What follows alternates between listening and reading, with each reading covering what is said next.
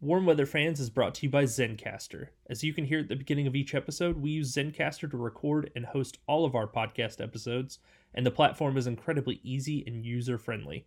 Users can record up to 4K video quality and high quality audio with just the click of a button, as you can hear from our episodes. Zencastr's post production process makes you sound buttery smooth.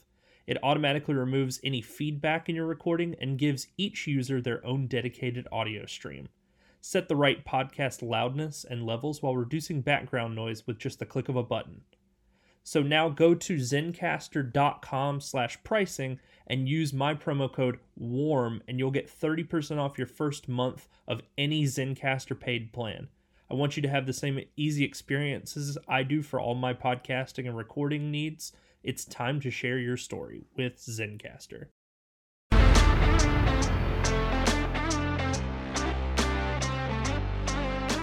Welcome, everybody, into another edition of Warm Weather Fans, the Sunbelt Podcast. I am your host, Brian Stone, joined once again this week by Zeke Palermo and Matt Miguez. Uh, I wanted to do this off the top. I usually wait till the end of the show to do this, but I, I feel like uh, I was looking at our podcast metrics. I don't think anybody's listening to the last like five minutes of the show, so I want to do this off the top. Email us if you have questions, comments, want to just send in thoughts of about the show at warmweatherfans at gmail.com. You can email us there. Follow us on Twitter, X, warm weather at warm weather fans. It's the name of the show in the in the title. That's that's it. Um, so like I said, joined by Zeke and Matt. Uh guys, how are we doing? This past weekend, I you guys live in the dirty south, so like you gotta deal with kind of the weather as it is. For me, the high was 63 degrees on Saturday. So it is a crisp it's a crisp October air as Matt flips me the bird. Um, but overall, Zeke, let's throw it to you first, and then we can go to Matt. He has his his Where in the World was Zeke Palermo event. Uh, but Zeke, how are you doing? I'm doing all right. Uh, as we record this, the Coastal app game is going on, so I've got it open in the corner. Uh, keeping an eye on that. Looks like uh, app probably won't score before half. Um, so uh, you know, just going to be keeping an eye on out this through the rest of the episode. But uh, you know, in, in north northeast Georgia, we're we're feeling pretty good. We're we're hanging in the uh, the mid seventies. Uh, so you know, not too much to complain about. Yeah, uh, I I did forget to mention that we are recording on Tuesday night during this. Why is there a Tuesday night Sunbelt game? Who the hell knows? Um, but we will. I, I'll pop in a couple of updates as we go um, and, and we can kind of discuss that when we get into our previews even though that game is currently ongoing. But matt i want to throw it over to you. What's up? And uh, what's your where in the world is zeke palermo event? Good evening gentlemen. Uh, i'm doing well in south louisiana. Um, it, it got down to 72 uh, which you know really broke broke out a quarter zip to work today. So that was, you know, that was a step in the right direction. I had to take it off by 10 a.m., but hey, I wore it to work. Um, now for my where in the world was Zeke Palermo? Zeke, I know you were alive when this happened. Okay. I, I don't know how much you remember it, but you were alive. Gotcha. What can you tell me about the Deepwater Horizon explosion? Uh, I'm not sure I know what that one is. I'm going to be honest um, with you. Outside of a outside of a really bad Mark Wahlberg movie, I don't know what I could tell you about it. Do you is that like the, a the, is that like a pipe bursting under the Atlantic kind of deal? The the oil rig in the Gulf that exploded. Oh, that's what we call the the oil spill in the Gulf. Yeah, well, that, that's the name of the rig, Deepwater Horizon. Uh, yeah, that's again, you know, just one of those things that I heard about, and I was like, dang, that that kind of sucks. I, I got to study for this, you know, alphabet test tomorrow. Uh, what grade were you in in 2010? 2010, I would have been nine years old. So what, like third, third second, third grade, right? I was a, oh, let's I see. was a senior. 2010, I was in eighth grade. I was a senior in high school. I graduated. I was in, I was in eighth grade. Um, yeah, long, long lasting environmental impacts. Um, yeah. change, you know, changed how we regulate we don't need you to read a uh, Wikipedia page if you don't remember it. No, I'm going off the rip, man. but uh, in the moment, you're just. I had more pressing concerns than. I mean, I was probably uh, depending on what time of year that certainly altered my spring break plans. when you were nine. Yeah. Yeah, when I was nine. What what, what your your uh, your beach house in peace in Panama City Beach was was messed up by your uh We had a timeshare on a condo, mind you. So you couldn't go. You couldn't go play uh, sand football with, with, with cousin Jamie Oh, because dude. there was there was oil washing ashore.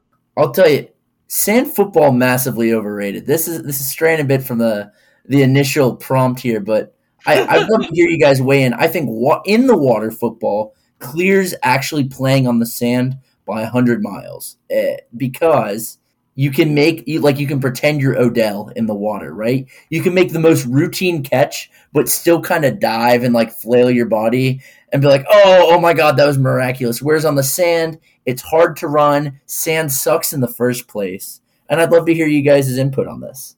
The sand makes you a man because it gets in your eyes and it hurts when you fall on it.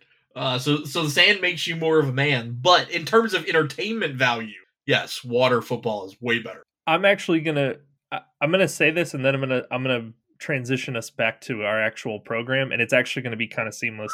Um sand football peaked during that scene in Point Break when Keanu is playing with Patrick Swayze and he tackles him in the water and then he finds out that he is the ex Ohio State quarterback Johnny Utah. Speaking of college football, let's talk about the games that we had this weekend. Let's start there. There it is. Uh let's let's start off with uh noon on Saturday. We had Marshall and NC State playing in a absolute shootout. Um if you had a 48-41 score on your uh, on your final scorecard, you can raise your hand and then we can identify you as an absolute liar because no one no one had either of these teams scoring 40 plus with the way that their defenses had been playing. Um but man, this one was points, points, points, points, points, and I, I, I Marshall definitely had a chance to win this game, and then they kind of just ran out of gas in the fourth quarter. Like they were, it was 35-34 NC State heading into the fourth, and then Marshall just, I, I mean, they got outscored what thirteen to six in the final quarter, and so that's what ended up being the case, but kind of a sloppy game on both sides, three turnovers for each team. Um, but ultimately, uh, NC State comes away with the seven point win. Um, Zeke, w- you're you're our leading Cam Fancher watch person, so let's evaluate Fancher's performance in this one. What did you what did you think about the game that he turned in? I thought he was pretty good, uh, better than nor- what I normally expect out of him. So, uh, kind of give us Mhm. your thoughts there. Yeah, I mean, for one, you, uh, you were both re- ready to crucify me if I recanted on the Fancher love, and, and for a second straight week, he performed to what I, again what we all kind of hoped he was going to be this season. Uh, so I think in terms of, uh, I I personally was ready to maybe put him on fraud watch. Uh, I think he, he's back into this idea of Cam Fancher can be a really really good quarterback for this Marshall team. Uh, things I didn't like. There were stretches in this game where he would throw three, four. I believe there was a a very early stretch in this game uh, where he threw five or six straight incompletions, which you don't love. He threw a very untimely interception late in the game that had he not thrown, you, you, you got to just wonder could could they have marched? Could they have scored there? But uh, I, I'm just really happy with how he performed top to bottom. He he completed a lot of passes. Again, he, he had some ugly stretches, but I, you know, there wasn't a ton to dislike. He ran the ball incredibly well. He ran the ball a lot. He had 20 carries in this game, which um, we we've talked about with Zeon Chris. If you win, you, you love that. If if you lose, you you, you know you, it kind of scares you. So um, I, I would have loved to see Marshall uh, bring Rasheen Ali into this game a little bit more. Uh, especially for how he was rushing. He was averaging five yards at 4.5 a carry, and his longest was only 11. So it wasn't like he ripped one off and you know just kind of stunk the rest of the game. But uh, in terms of Cam Fancher watch, I, I'm still on board. He he looks to be really good, and I'm uh, excited to see what he does next week. So, uh, like you said, he did a good job using his legs in this game. Um, honestly, the way that this game went, I mean, the, this performance, I mean, they, they lost by seven, but this was pretty much all on his shoulders. I mean, the guy throws for 315 and two scores, runs for two more. Like you said, I, he had what, 20 carries, I think you said. So, I, I mean, that's impressive in itself that he was able to kind of keep them in the game single handedly.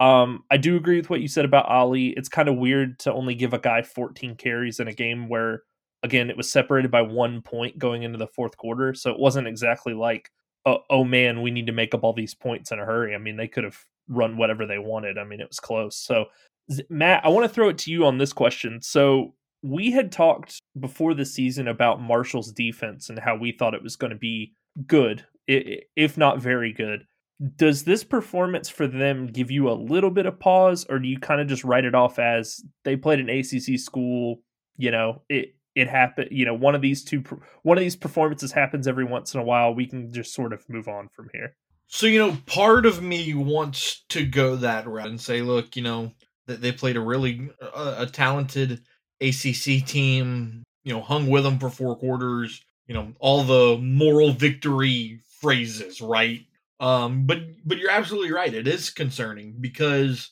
this was a, a program built on their defense. Um, but you know, w- one thing is that, that a lot of people might not know.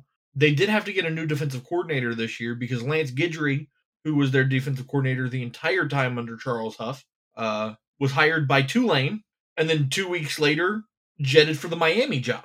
Um, so you know, one of the, one of those moves um, which which I don't really respect, but you know that's neither here or there. Um, but look, you know, I think this year you you had a lot of key pieces returning, like Eli Neal, like Owen Porter, um, but you were going to struggle to kind of gel it all together. Um, so I am a little surprised that they've struggled as much as they have defensively, but I'm not necessarily shocked if that makes any sense at all. I, I, know we're not an ACC podcast, but I think we're all sort of thanking our lucky stars we're not Miami Hurricane fans today. Uh, that that was astounding. What what? Oh, okay, I'm I'm glad you brought that up because now we're gonna get into it. Is that stupider than the App State ULM conundrum? Yeah, and and the re- and I have one Certainly. main reason why it is because he's done it before. Like if he he did it in 2018 when he was Oregon, Oregon. coach against Stanford. Yep. So the fact that you do it once and you don't learn your lesson is is what makes it an an all time like absolute sin to me. From what I've heard, uh, we, have had a couple different guys. Cristobal obviously kind of put took the weight on his shoulders, and then the OC came out and said it was on him. I, have been hearing that this was a case of they wanted to get their back hundred yards, uh, which is so freaking silly. I I don't know. I, I read that. I you know I heard someone on the radio talking about it today. It's just like, are are we seriously going to do this? Like, uh, oh, against a, conference opponent in a tight game, we're going to try to get him hundred yards. It, Give me such a break, dude. Exactly. Like if it was a a two score game plus, if it's two three scores, and you want to do that, abs- absolutely. You know what? You want to get your guy to hundred yards, and you have a comfortable lead I, I mean, the Georgia Tech coach is probably going to be pissed about about it after the game and not want to shake your hand, but it is what it is. You get your guy 100 yards. To do that in a game that was what oh, a one score game or I think it was actually less than a touchdown the deficit, right? So like that it's just so stupid from so many different angles and it's crazy that you have coaching staffs have all of these guys, right? Like coaching staffs are huge. There's not one person that goes, hey on the headset going, "Hey guys, um let's not do this. Let's just pick up a damn win and get out of here." Instead of instead of being like, "Let's get our guy 100 yards." That's just the dumbest thing of all time to me. Um but anyway, uh, transitioning to back to Marshall and and NC State a little bit. Um the the the defensive concerns that Matt and I had sort of talked about were I think pretty founded considering like Kevin Concepcion for NC State absolutely torched them. Uh, he had eight eight catches for 102 and two scores. Um, you know, MJ Morris, the quarterback for the Wolfpack, he did throw three picks, including a pick six. So, you know, credit to Marshall for coming down with that that pick six, but 265, four touchdowns. I mean, that you got to look at the the the Marshall secondary now and be like, do we have real reason for concern? Because we're going to have to play some tougher teams coming up within conference play. So again, you know, it, it, doesn't really ultimately matter because again, it's an ACC opponent. You were expected to lose. I think you were a six and a half point dog anyway. Everybody's going to kind of shrug and move on, but I'm interested to see if this sort of transitions into more conference play if if other teams are looking to take advantage of this. But with that, NC State moves to four and two, and Marshall drops to four and one. Matt, getting into your your game here now, uh, Louisiana defeats Texas State thirty four to thirty. Um, I caught a lot of the the first half of this game. Uh, I had to do something on Saturday in the second half, but I want to say this. So you missed the fun, right? I I did. Um, I wanted. I do want to give Louisiana their their just due for sure. Like you guys definitely went and took this game. I think this game was more a matter of Texas State choking it away. To be totally honest with you, like they made so many stupid calls that. So I the thing that made the least sense to me was going into half. Well, there was a lot that didn't make sense, so we, we can get into all of it. But the thing that really didn't make sense to me was you're up t- 20 to 14 as Texas State going into half. You have the ball on, on Louisiana's 18 and you end up with a turnover on downs. Dude, just kick the extra kick the field goal. Take a what would have been a 9 point lead into halftime. It's a two score game at that point. That just dumb stuff like that. Like they had multiple chances I felt like to take advantage here. We can talk about the block punt and all and all of that sort of stuff, but man, they so many just like mental mistakes they made.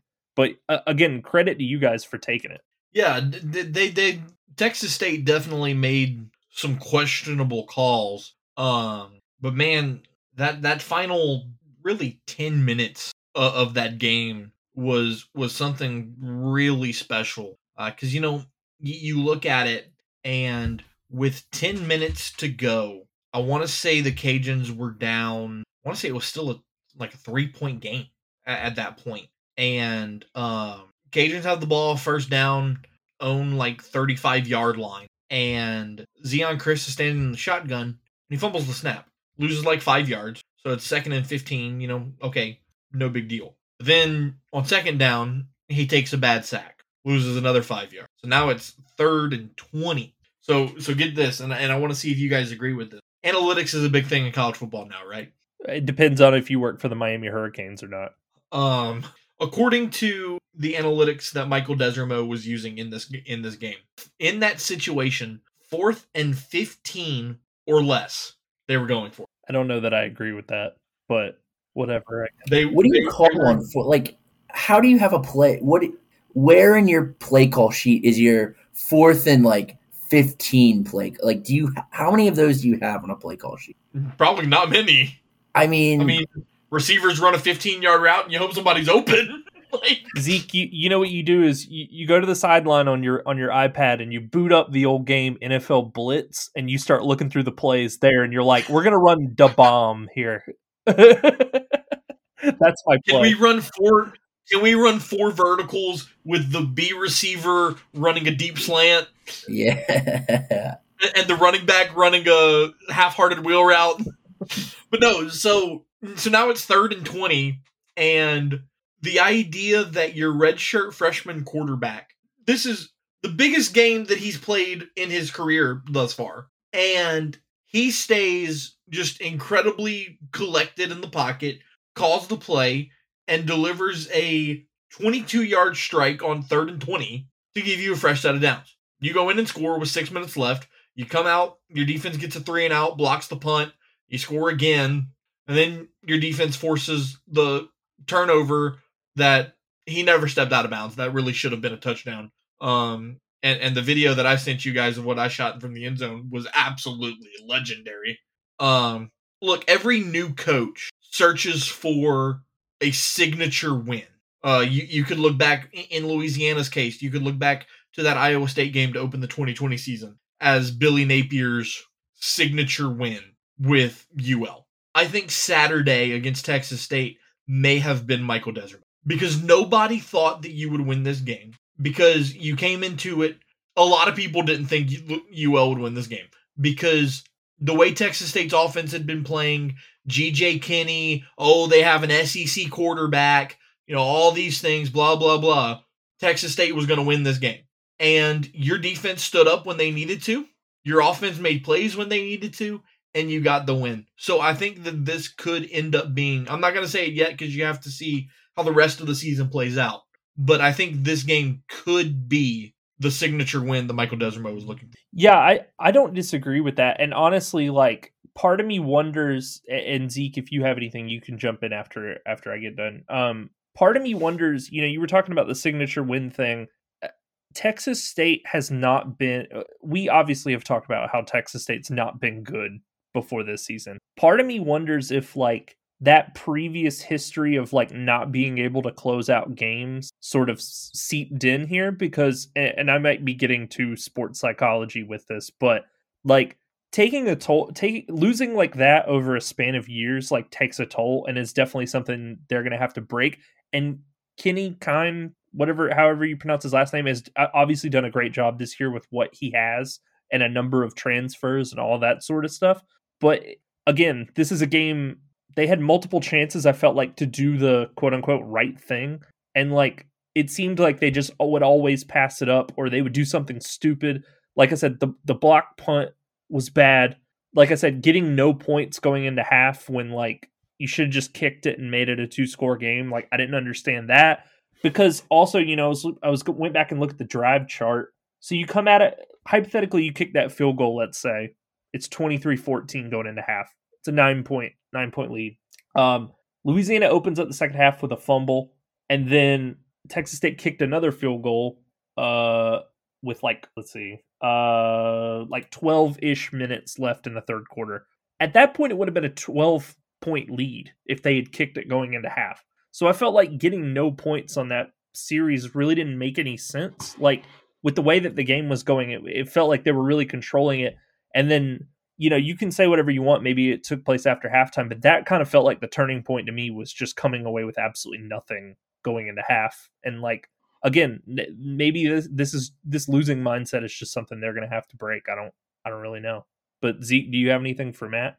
Yeah, I mean, for Matt, before we jump over and touch quickly on Texas State, like you just did, Brian, I I want to ask. You talked about how good Zeon Chris looked as a passer, especially late in that game and we've seen it the past couple weeks. He he is a very good passer. However, Louisiana didn't have a lead until the final few minutes of this game, and Zeon Chris only threw 17 passes. Clearly, it worked, right? So so it's not anything to really be upset about. But I'm I'm curious, Matt, it someone who knows this team better than Brian or I do? What happened there? Why why are you not letting what might be your best player on the roster uh, throw the ball more. Obviously, again, he, he runs the ball and he run, ran it very well. But why didn't they let him throw more? That was the game plan. I, I'm, I'm going to be completely honest with you. Talking to Michael Desormeaux in the post game, the game plan was they wanted Zeon. The last couple weeks, they've tried to limit how much Zeon throws the football strictly because they they're still in the process of letting him get used to live game action, right?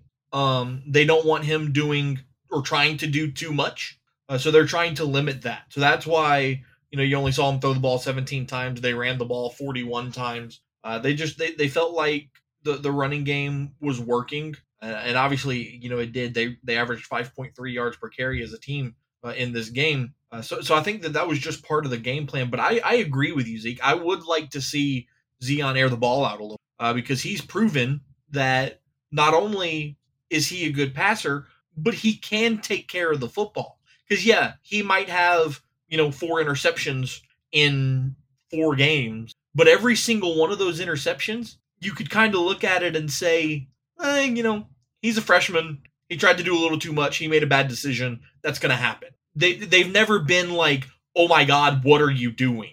Type of plays. Um. So look, you know, I, I'm not really one to to keep harping on, on the he's a freshman thing but look, you know, seven touchdowns. He's run the ball very well. I think he has four touchdowns on the ground um, on on the season. He had another one on Saturday. Uh, Zeon has really been incredibly impressive uh, for this offense. And quick little injury update: Ben Wooldridge was no longer in a boot on Saturday. Uh, he was back wearing two shoes, so that's a that's obviously a step in the right direction. But I, I don't I don't know if he's gonna be the quarterback when when he's fully healthy and ready to return. I think Zeon's proven that he can run this offense. So I, I do have a question for you, Matt, and it, it's not been really an issue thus far because Zeon Chris has been great. Are you concerned at all that it feels like he has to be both the leading passer and rusher for this team to win? Because I, I get he's great dual threat wise, but it just feels like I feel I feel like every every week we pull it up and it's like he's the leading rusher and has you know obviously all the pass attempts. Are you concerned a little bit at all with like his usage maybe on both sides? Not at all.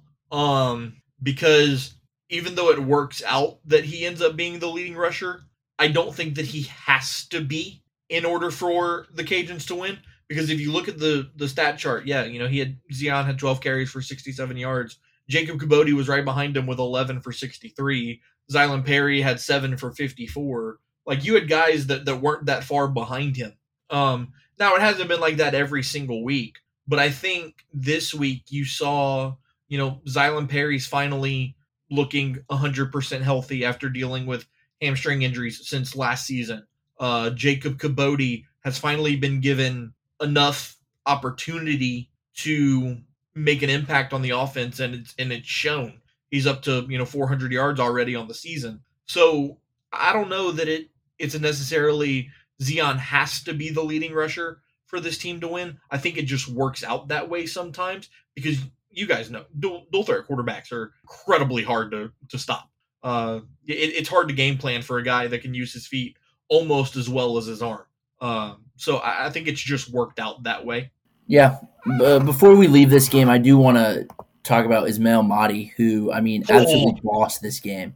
What a what a oh man, he's what more can you say about that kid? He's first of all, thirty four carries is obscene.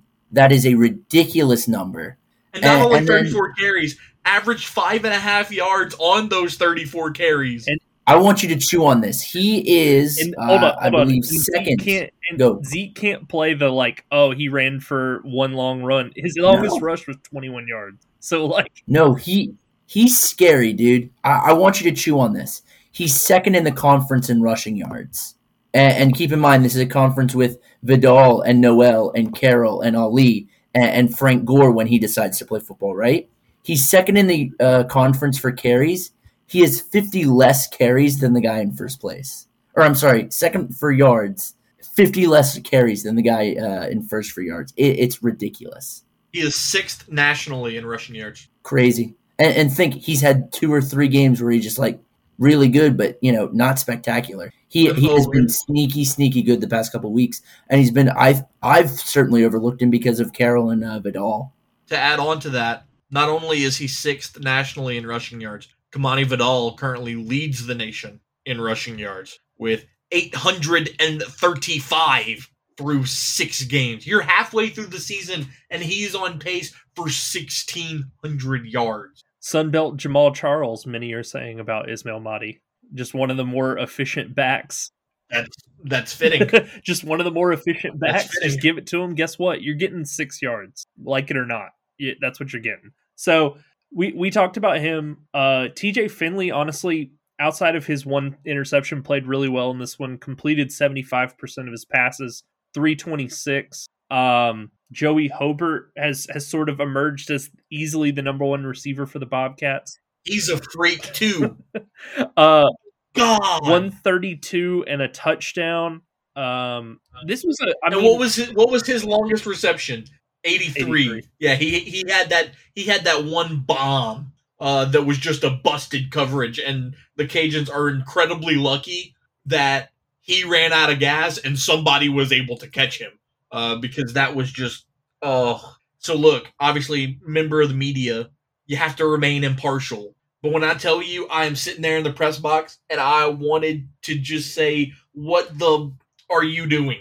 Oh, that was an awful play. But most of his receptions were dump pass screen passes where he stood three yards behind the line of scrimmage and then just ran for seven yards.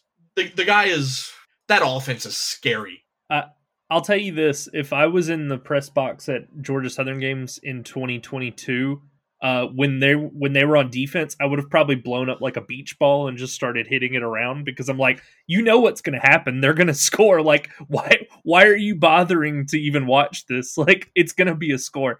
But but yeah, uh, so Louisiana comes away with the the huge win. They pick up their first Sun Belt win of the season. It's four and two so far for the Raging Cajuns, one and one in conference play. Texas State drops to four and two and is now one and one in conference play as well. Uh, this next one was an absolute murder. Um, it was Troy beating Arkansas State 37 to 3. Um, this is sort of what I expected to be totally honest. I didn't expect Troy to score this much, but I was like, the Jaylen Raynor story has been very nice, but this is the week that it's it's brick wall city for him. Like it there's no more easy running lanes. They're not letting you get out in space the way that like a UMass or a Stony Brook or one of these other schools is doing. Troy just absolutely put it on them. We talked about how Vidal is leading the nation in rushing this game. Uh, another big reason why Zeke did Troy Troy looked really good in this game. This is what you expect from Troy. They they have had right. sort of a rocky start to the season, but they seem like they really got up for this one. So with this, with with the defensive performance, with Vidal's performance, this is quintessential Troy.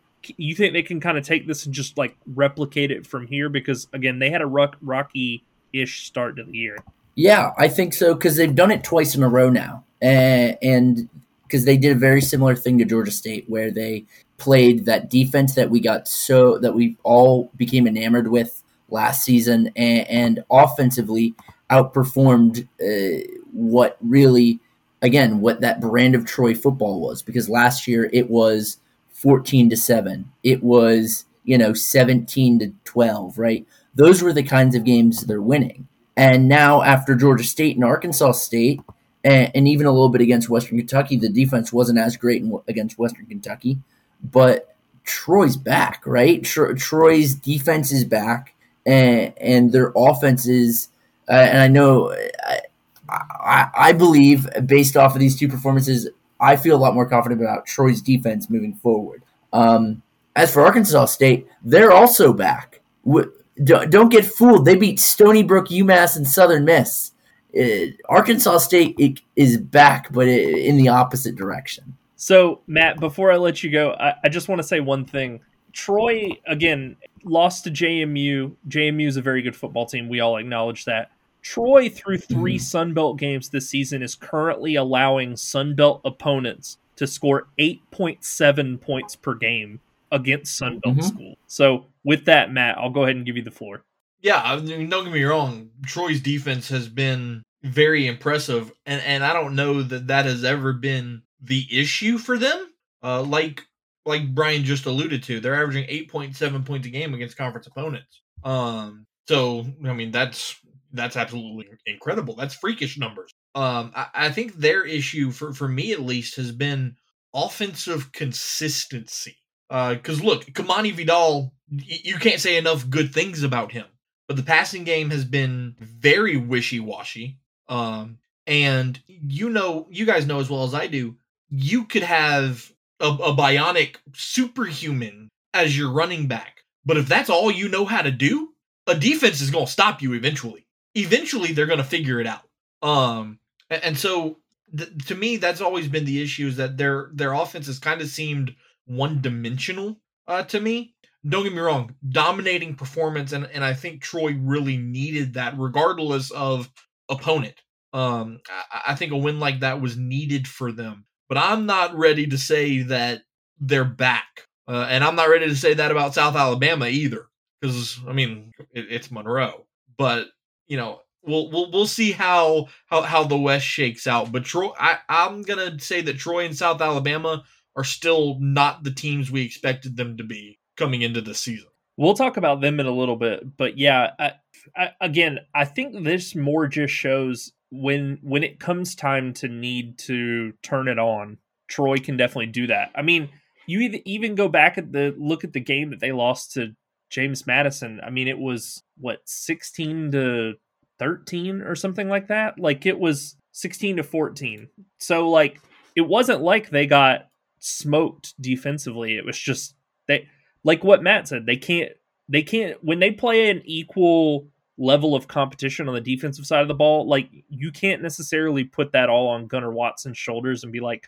please go win us a football game. It it just doesn't it doesn't compute. It doesn't work like that. But with this, Troy moves to four and two this season. They're now two and one in the Sun Belt. Arkansas State drops back down to 500. They are three and three and one and one in conference play. Uh, Matt, you alluded to this. South Alabama beats UL Monroe 55 to seven. I would give. I'm definitely uh, South Alabama. This is it's it's good that they went in and won this. Uh, App just struggled playing at Monroe last week. We talked about it on the previous episode. However, with what I've now seen from South Alabama, I feel like next week they could go lose 17 to 14 and I would be like, yeah, that sounds about right. Like the the Sun Belt version of the DC Comics character the Joker was not really what I was expecting where it was like it could go either way. They could do anything. You just have no idea and it could be good or bad. And so credit to them for winning this game because it, it gave App State a lot of trouble, but this doesn't exactly like build a lot of confidence for me in South Alabama. But Matt, kind of give me your thoughts. Yeah, you know, kind of the same thing with Troy. Good, good for you that, that you went out and you dumped 55 points on a inferior football team. But but I'm not ready to say that you know you're back on top of the mountain. Um, and also you brought up the the Joker. Zeke a couple weeks ago referred to Georgia State as doing this Jekyll and Hyde thing and while I don't disagree with that for the Panthers, I would also throw that term out for the Jags because you never know who you're going to get. Are you going to get the team that beat Oklahoma State 33 to 7 and only lost by 1 in overtime to a Dorian Thompson Robinson led UCLA last year? Or are you going to get a team that's going to struggle to beat Arkansas State? like or or Southern Miss. Like you you never know. And I think not only for the South Alabama fan base, but really for the program, that's so incredibly concerning. Because considering you were supposed to be like a top three team in the entire conference. You you were arguably the favorite to win it. Because James Madison I mean, had 18 you had 18 out of 22 starters returning. And James and you know James Madison is eliminated by default. Correct. Like how are you not running buckshot on this conference? It doesn't make sense to me. Maybe maybe Carter Bradley's just not the quarterback that, that we thought he was. I don't know. But South Alabama, they better figure it out because if you they're 3 and 3 now. And if you look at their schedule the rest of the way, Southern Miss probably a win, right? Louisiana. I'm being a little biased here, but I who, who the hell knows? The Cajuns could go to Mobile and win that game. There, there's no there's no doubt in my mind about that. Then you go to Troy. Good luck. Like we'll we'll, we'll see which team decides to show up, and then you round out with Arkansas State, Marshall, and then at Texas State. That's brutal. That is a brutal final six games to this schedule. And for South Alabama, if you don't go five and one over the last six to finish eight and four, I think the season's a massive disappointment. Yeah, I, I definitely agree with that. I, the more that I thought about the the DC Comics uh, references I was making, I can't believe that I passed over calling South Alabama the Two Face of the conference. Like they just flip a coin every week, and and it's like, are you going to get the bad side or the good? You just have no idea. But Zeke, uh, not not a lot to say about this game. But do you sort of have any thoughts about where kind of South Alabama goes from here. Again, they win this game big. It's it's good you win a road game that's a conference opponent, but like the I mean, if you look at the bottom feeders as it sits today, I mean it's Arkansas State. I mean, to be frank, in the standings, South Alabama's down there because they have a conference loss. Mm-hmm. UL Monroe and Southern Miss. So great, you beat right. one of the the two worst teams in the entire conference. Um, but like, how do you? I guess this is a coaching question more than it is talent, but like how do you sort of port this over into and they they play Southern Miss, so like you you hope that this game looks a lot like next week, but how do you just sort of start building these when it's like you can only really pick up wins consistently against the worst teams in the conference? Right. Uh I'm not I'm not certain like what what the solution to that is, and, and we'll talk about it in a minute. But they they play Southern Miss, which should be another win for them realistically, because South Alabama ha- has shown in this game that against inferior opposition they can they can score almost at will. Um, but in terms of just like what there is to be optimistic about the South Alabama, because you guys kind of talked about what what there is to be scared about. Two big takeaways for me here are one that they use La'Damian Webb well. Um, he he saw a lot of carries, and uh, obviously a lot of those came. Almost half of them came in the second half, and by that point the game was like thirty-one nothing at half. So we can call those garbage time and not real volume. But he got he got nine touches in the first quarter alone, which is something I've been saying all year is that I, I feel like they're underutilizing him. Um, and look at that, you give him nine carries and you leave the first quarter up 14 nothing. You score two touchdowns a quarter, you're going to win every football game you play. So, in terms of what to be optimistic about, I, I like the usage that La'Damian Webb saw when this was still a game in question. Second is uh, kind of like Ismail Mahdi. I think we've been really glossing over the year Caullin Lacy has been having. I mean, this is a team, South Alabama, that over the past years between Jalen Wayne, Jalen Tolbert, has had really high volume, high production guys. And Caullin Lacy is again, he's top of the conference by in receiving yards by a hundred or two hundred at least. And, and, so I, you know, maybe, maybe we have, but I feel like just as a podcast, we haven't really said like, holy crap, look at the year this guy's having. Admittedly, he's really the only receiving weapon they have. Uh, and, and, Carter Bradley, uh, as we saw last year, as we've seen with South Alabama in the past, they love to have one big volume guy. Caullin Lacy is being that guy, and he's doing it really well. Yeah, I, think the reason we haven't singled him out more is just I think we've been more taken aback by how wishy washy they've been, and I think that that has honestly sort of been more of the story. Is like you can't you can't really get a handle on what this team is going to do on a week to week basis. So like just kind of being along for the roller coaster has sort of been the the attitude we've had towards them and and to make a point to what you first talked about with uh La'Damian Webb, I I think it honestly is concerning from a play calling perspective that it took a game script like this where you thought it was going to be a walk in the park to get him a decent amount of work. Like he should be fed on a weekly basis. Like he is a very good running back. Carter Bradley, we've talked about, Matt alluded to it. I he's not really that dude to be totally honest. So like why La'Damian Webb isn't seeing like Kimani Vidal level usage, I don't really understand. But I think it might have more to do with their defense has been all over the place. One week they'll go out, like Matt said, they'll beat a Big 12 school by 26 points on the road. The next week, you you just have no idea what you're getting from them. So I think like game script wise, it's been a real issue to kind of work him in every single week. But again, it's just one of those things you have to just keep doing it because he you give it to him, he shortens the game, gives you longer possessions, like all that sort of stuff, and you take more off of Carter Bradley's shoulders being the quarterback. So I think that's just something they need to make a habit of doing. And I don't I don't really understand why they haven't done it up to this point in the season, but good win for them. They're now three and three and one and one in the Sun Belt. Uh, UL Monroe drops to two and three. They are now zero and two in conference play. Uh, getting into the game last week that I said I would rather be shot than pick, I actually picked it correctly because I picked Old Dominion over Southern Miss. They go into Hattiesburg and pick up a 17 to 13 win. Um, if you like quarterback play, don't go back and watch the tape on this one. It was it was very ugly. Um, I don't know if Frank Gore Jr. swapped uniforms with his elderly father because he he just looked like an old man compared to like what we what we're used to seeing out of him.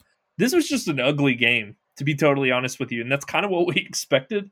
Um, Zeke, you're you're our leading Southern Miss fan. Um, so let's talk a little bit about it from both both ends here. Ugly game for Old Dominion, but you pick up a win. Southern Miss just continues their sort of backslide. That as bad as their offense was last year, they won they won games they probably shouldn't have. But this year, that just feels like that's totally out the window. Yeah, and, and mind you that this game offensively looks better than it actually was because Southern Miss had a punt return touchdown. So realistically, they scored six offensive points, which is astounding.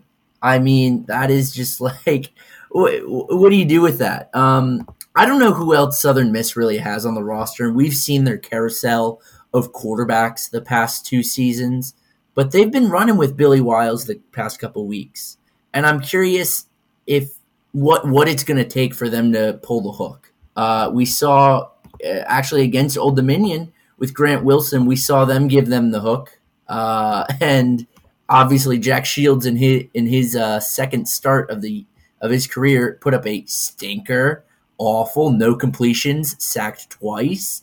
But I, I'm curious what it is that it's going to take for Billy Wiles to to get the hook. Yeah, I we have a little chat here. I I just put it in the chat.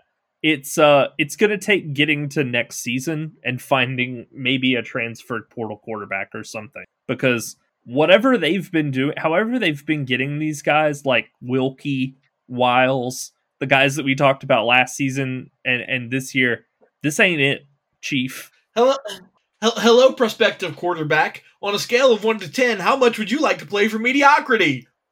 Like, how are you selling this to a transfer quarterback? Come, because I because I, I agree with you. That's what Southern Miss needs. But I'm going to play devil's advocate. How do you sell that? You get a guy who is buried on a hopefully like a Power Five roster that just desperately wants to get off the bench. Hey, hey, bud. Ben Wooldridge got any eligibility? Who? Ben he does have a year left, actually. Ben Stay close. Ben Wooldridge. He does have a year left, actually. God, that would suck. Go pitch that to him, man. God, that would suck. You're asking Matt to go recruit for Southern Miss. um, I don't think he's going to do. God knows they need it. I don't think he's going to do that. But I, I do think like you know, I think it's going to take a new coaching staff for one. Uh, and again, I think you're going to have to find a guy who's talented, but he's stapled to a bench somewhere to to sit, come in and say, "Hey, would you like to come in next season and start every game?" Because last year we started this guy named Billy Wiles for every game, and he wasn't any good, but he still got to play. So like it's almost like rec league where it's like we have to get all these kids in the game. You know what I mean? Like it's like we have 12 kids on this on this ros- basketball roster. Every one of them has to play. So I, I think that's sort of what we're looking at uh, as far as usage goes. You, you mentioned coaching staff. Will Hall's been there three years, and he three and nine his first year when Southern Miss was in Conference USA. Uh, 2022, Southern Miss joins the Sun Belt. They go seven and six and now uh, at present they're one in five. They'll be lucky to win probably four games. What's his leash? How long does he have here? Because you know what, he did go seven and six last year, and he they won a bowl game. Does how much credibility does that buy you? what's his timeline here? I honestly don't know, Matt, and I want to I want to kind of go to you here. If they go two and ten, does it really matter how much credibility seven and six last year bought him? I mean, at that point, you bottomed he, out. I think, I think, seven and six last year bought him another year. Um, I, I think they're going to give him one more opportunity to, to try and put a roster together. Uh, because here's the thing, like like he said, this is only his third year. Um, now I know that that's typically the point where changes get made, but Will Hall's not a bad coach. I, think he's just run into some really bad luck in terms of the transfer portal and recruiting and mix that with I'm not a huge fan of his coaching staff. So it's not so much the head coach. I, I think it's more of the coaching staff. Um, so I, I could definitely see some staff changes this offseason. Uh, but is, Will Hall getting fired in 2023? I don't think so. I don't know. You you don't want to make your apex mountain going seven and six. You know, if if if they run into the Butch Jones problem, which is like they come out next year, let's say they finish this year, they they finish three and nine, two and ten around there, and then you come out next season, twenty twenty four. If if this happens again in twenty twenty four, it's going to be. I'm always fa- in favor of firing a coach a year a t- year too early rather than a year too late. Like especially with these guys that seem to have capped ceilings. Like I think I think there's too many good like FCS like GJ Kinne style coaches out there that are just waiting to get scooped up by uh like a FBS program to waste your time going 2 and 10, 3 and 9. Okay, and and I don't disagree with that, but let me let me ask you this: in your opinion, Southern Miss's ceiling is what for this season?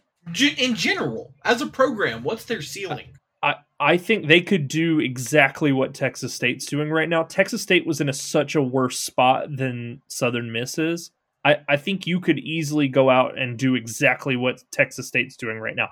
No team should have any excuses after what Texas State has done after one year, a one year turnaround like what the, what we're seeing now.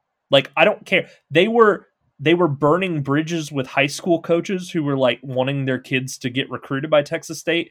Like Spavital was like, "No, we're not taking any freshmen for an entire year." I mean, it was just it was like the worst possible situation and and they hire the right guy and get some transfers and it totally turns around. So I think you hire the right coach. Again, there's there's always a ton of FCS coaches out there that want to get an FBS payday. And so I think life's too short and believe me, I've lived through the Chad Lunsford and Tyson, Summers years. Life's too short to be wasting time fiddling around with a guy that's never going to really take you anywhere. So I, I just think that that's that's sort of my mindset on it. But what a excuse my language, what a shit show of a game, boys. Uh, this one was Old Dominion moves to three and three with the win and two and one in Sunbelt play. Southern Miss drops to one and five and is now zero oh and three in the conference. So let's turn the page and get to week seven. Um, as we said, like you know, we talked about Coastal Carolina app is going on right now. It's currently app just scored. It's 17-17 with 618 left in the third quarter. Um, I'm going to be totally honest uh, because obviously we're not going to pick a game that was already on. I, my pick was going to be app minus, I think it was five and a half at home.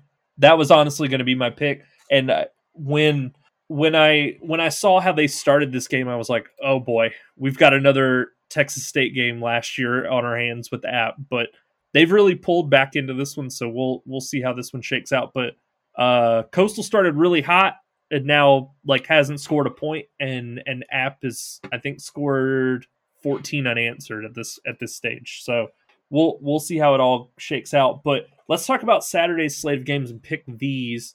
Um, noon on ESPN2, Georgia Southern is traveling to Harrisonburg to, to face off with undefeated James Madison. Uh, JMU's a four and a half point favorite at home. Over unders 58 and a half. So Georgia Southern was in this exact same spot, although the game was at home last year. Uh, James Madison was ranked. They they look like a machine. Todd Centeio was the quarterback. He looked like uh, uh, you know easily Sunbelt Player of the Year. And James Madison came in and got upset by a Georgia Southern school that didn't have a defense. Um, I think with that said, I'm going to take Georgia Southern plus four and a half. Uh, I don't necessarily think they they win the game, but I think it's going to be like a field goal either way. I think this one's going to be really tight. Um, and you're going to have to ask me on Thursday when I start writing up my my preview who I think is going to actually win. But I think it's going to be I think it's going to be much tighter than four and a half. So I'm gonna I'm gonna take Georgia Southern plus four and a half. Guys, thoughts? I'm gonna take the under here. Uh, James Madison does a nice job of holding opposing offenses. Um, and then uh, on, vice versa, I think their offense struggles a little bit. Um, their offense isn't bad, but you know, it kind of I don't know, they're kind of wishy washy offensively. Um, so the only way I see them going over 58 and a half is if Georgia Southern just has a field day. And I, I don't know that I really see that happening. So uh, give me the under. I I think I would take the over uh, because I, am not certain. I'm not certain I can trust either of these defenses. This man loves to disagree with me. I know. I know. Uh, I just I I can't trust either of these defenses at 58 and a half. You only need 24 points each, right? You need one team to score 25 there. I think that's super doable. Nope. I mean, Southern no, has that is 10 points off, my guy. Not 58. Oh shit. you would need you would need a team to score 30 something. 30 something. Can I, can I just say something real quick? Which I still stand by. I still stand by it. Can I? I real hear me out. I think Southern has had, save for the game against Wisconsin, a lot of very good offensive games, and James Madison same way. Save for the game against Troy, they've had some very very good offensive games. It, real, I guess I you both have your hands up. Ladies, have at it. Real quick, real quick, two seconds. This is my this is my latest Zeke Palermo impression. That Matt Miguez guy, he's an idiot. So I'm gonna say the exact opposite of what he picks. Do I have a reputation for taking the opposite of your pick? Yes. Run back the tape, man. I I, I haven't noticed this. Uh, I can Cool. get the It's I fair. can get the pick sheet set up. Uh, we can we can take a look at this, but uh, I will say Zeke in favor of your argument. There is at least one year of historical precedence for this because Mhm. James Madison last year had a really good defense. I mean, you're seeing it play out again this year. The game last year Mhm. with Georgia Southern, the final score I think was like 45-38. So like we knew Georgia Southern's defense last year was trash and that Todd Centeio was going to put up points. And Georgia Southern found a way to exploit James Madison's secondary for like 45. So, like, you're not totally off base with this. Look, are either of these teams Troy? Are either of these teams Wisconsin? Both of these teams have played exceptionally offensively, save for those two games, one each. And that, that's my soapbox. All right. Uh, so let's get into 3:30 um, on CBS Sports Network. Troy is traveling to West Point to take on Army. Uh, Troy is a four and a half point road favorite. Over unders 44 and a half. Uh, I'm taking Troy minus four and a half. I think uh, Army is not fielding their best team in program history this year, uh, and I think Troy's defense is is really going to give them some issues. And I feel like I've always been. I feel like I'm usually on the right side of when Army plays a Sunbelt school. I can usually read whether it's going to be like un, it's usually under, and then like the other team is usually the pick. So like I'm taking Troy here. Uh, let's throw it over to Zeke. Yeah, I, I think Troy's easy here. There, there's not a ton to love about Army, save for that they're at home. Uh, I think Troy has a very good defense, and they have a, an incredible running back. And how do you beat Troy? It's by beating them at their own game, and that's draining the clock and playing really good defense. So here comes a Halloween pun or a Halloween rhyme for you. Uh, Mitchie can be a little witchy. That wasn't funny at all. But What? please, please, please. Matt, you want to make this like a duo podcast? Maybe I am thinking this Miguez guy. He's kind of silly. Golly. This is like hold on. This is like So- last week when he just randomly inserted like Taylor Swift into our Marshall discussion. I was like, "Er, is he having a stroke? Matt, do you smell burnt toast? Do we need to call somebody?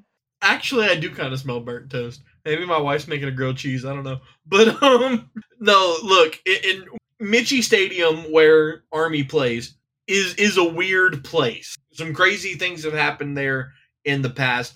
I don't think anything crazy happens there this Saturday.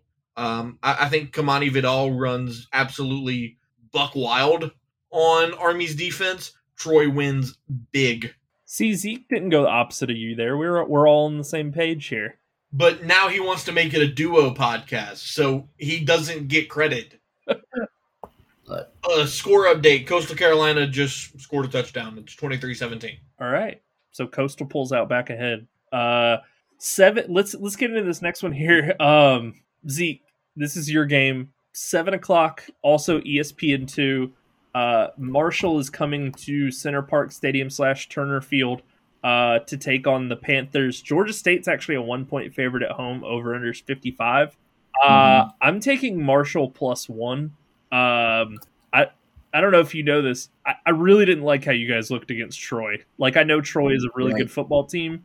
Um, I thought you guys had kind of if if you had lost, and I know that you were like, ah, they scored a, a late touchdown and it made it look worse than it was. If you guys had Mhm. lost a game by seven, four, three, something like that, I would have probably taken you guys here. I, I really Right. didn't like what I saw last last time you guys played, so I'm I'm going with Marshall. Right. I, I'm more optimistic about that Troy game. Obviously, it wasn't it wasn't pretty, and it sucks to lose a game in that fashion. Um, but uh, I am more optimistic uh, than uh, than you on Georgia State. With that said, save for last week, I, I've liked Marshall's defense. Um, I think I guess this makes it two weeks between NC State and Old Dominion, where the Marshall defense wasn't exceptional. Um, and I think that's that's what this game is going to come down to: is which Marshall defense do we see? Do we see the one from the first three weeks of the year where they didn't allow more than 17 for three straight weeks? Or do we see the defense that allowed 40 plus in two straight weeks, right? Because if Georgia State can for- score 40 plus, it means their offense is clicking. And when Georgia State's offense is clicking, I like them. So I'm going to take Marshall as well. Uh, despite what I just said, uh, I take Marshall minus one because realistically, uh, I trust Marshall's defense too much. He just talked himself in a complete circle, Matt. oh, I certainly did. It's a Matt really Miga did. special. and, and he wants he wants to call me silly. Um, God, Brian, the duo podcast idea is not sounding so bad after all. but looking at this game, look, I, I I think these are two really good offenses, and then Marshall typically has a pretty solid defense. Uh, I, think at the end of this game, you're going to see two running backs that probably run for a buck each, and whichever it's going to come down to a late turnover, in my opinion. Um, and I am going to say that the Turner Field, you know, Aurora, whatever voodoo you want to call it over in Atlanta, uh, give give me the Panthers straight up.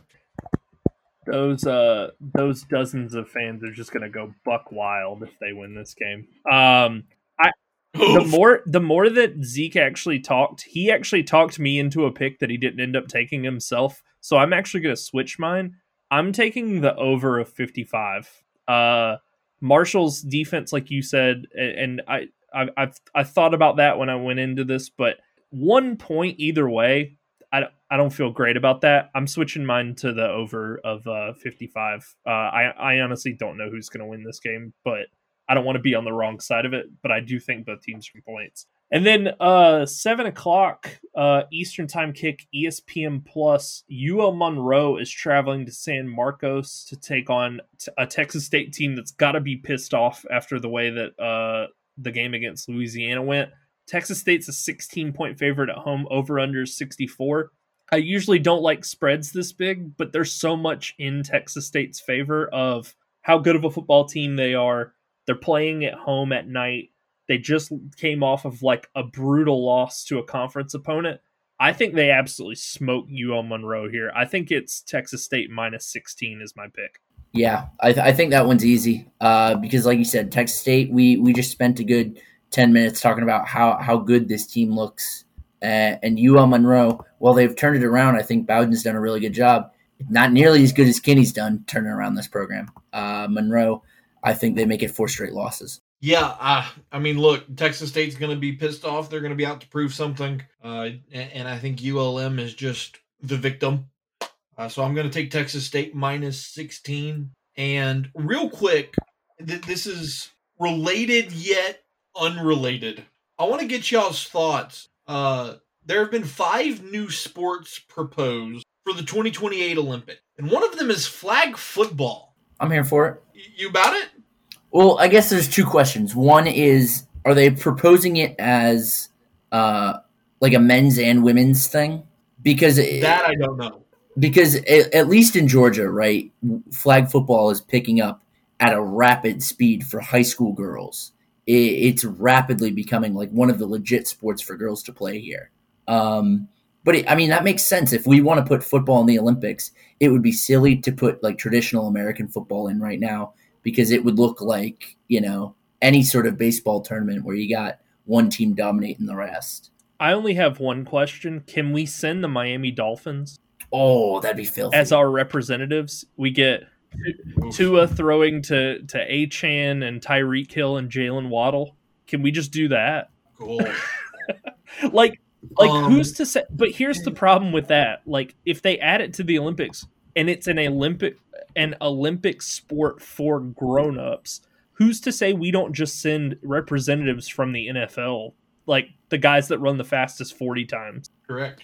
So like it's no different than adding like padded football because it would just be like a bug on a if, if you if, if they put a rule that it can't be NFL players, then okay, I'll just send Caleb Williams and Marvin Harrison Jr. in. yeah, Right, exactly. Like, let me send Okay. or, or let me send even if you sent the Sun Belt All Stars, I mean, it was like Kimani Vidal and Hobert and Zeon yeah, Chris. Zeon Chris. Like you just need like if you just had a bunch of just super hyper athletic guys, like Oh yeah.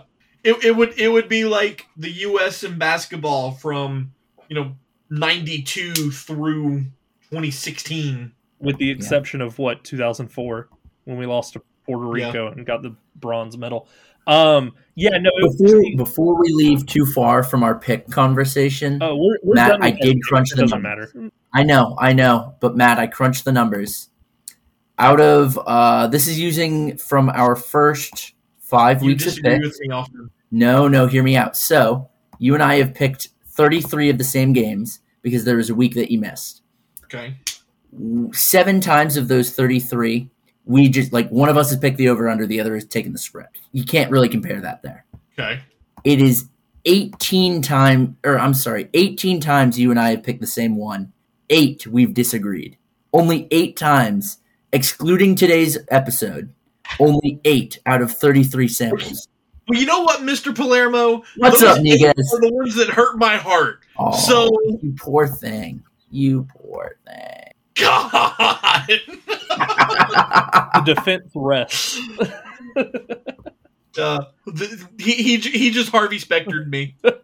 That's called So Anybody again, that I don't reference? remember what we did for um, today's episode, but I think on we've agreed on all Louisiana games as well. um, Well, we didn't pick a Louisiana game because they're on a bye.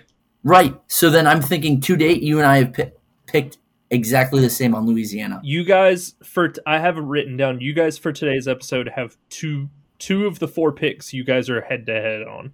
Uh, the Georgia State, That's nothing, baby. Why, Georgia- why are we so mad, Matt? Georgia What's the problem? the Georgia State Marshall one, and the JMU Georgia Southern one. You guys are on the opposite side. said, he said, "What's the problem?" What's the problem here, man? It's all good. I just got Harvey Spectered by Zeke Palermo. Yeah, Get used to it. Please tell me somebody understands that reference. suits. Yeah, we talked this a couple weeks ago. Okay. I've never Make even sure- watched. Matt's never, or Brian's never seen it. I've never seen Suits, but I know the main guy's name. You you should watch it. It's really good. So good. Okay. Uh, well, let's go ahead and wrap up here. Um, as always, you can find the show on Twitter at Warm Weather Fans. You can find me personally on Twitter at Watch the Stone. I want to throw it to Zeke and then Matt, and then we'll get out of here. Yeah, I'm on. Uh, I'm on Twitter at Zeke Palermo, Z E K E P A L E R M O. You can find me there for stuff about the podcast, anything Georgia State that I write, and more importantly, the bemoanings of a uh, very troubled and cursed Buffalo Bills fan. Matt, You can find me on social media at Miguez Matt with both M's capitalized. Um, constantly complaining about the Saints, cheering for the Astros. Um, just having a good time. Hoping Zion stays far away from the buffet. Whoa, whoa, whoa! Zion no longer has a weight problem. Now it's a weight I've issue. heard that literally every year he's been relevant. Going back to the Duke days, it's oh he's got it he's got it figured out. He's on a new diet, guys. You know he looks more muscle than he does fat this time. It's the same thing. This off season, this off season, he hired a personal chef, a personal trainer, uh, a team physiologist. The the dude is taking care of his body, and he's going to win MVP. So, by the way, no free plugs. I'm not going to tell you what sports book I, I placed this bet through, but plus seventy five hundred to be league MVP. Let's that's go. donating money, baby. Zeke, can we have like a sidebar real quick? Just you and I. Uh, I'm here. I'm here. Zion's gonna turn his ankle, and he's gonna be down in cheeseburgers like you've never seen, and he's gonna get linked to another adult film star. All right. Anyway, Matt, let's bring you back into the podcast. But yeah. Anyway, so let's go ahead and close this out. Uh, you could again find the the the Twitter the show on Twitter at Warm Weather Fans. We will be back next week. And we will talk over Coastal Carolina and App State as it has will have concluded by the time next week's episode comes out. This has been Warm Weather Fans, the Sunbelt Podcast.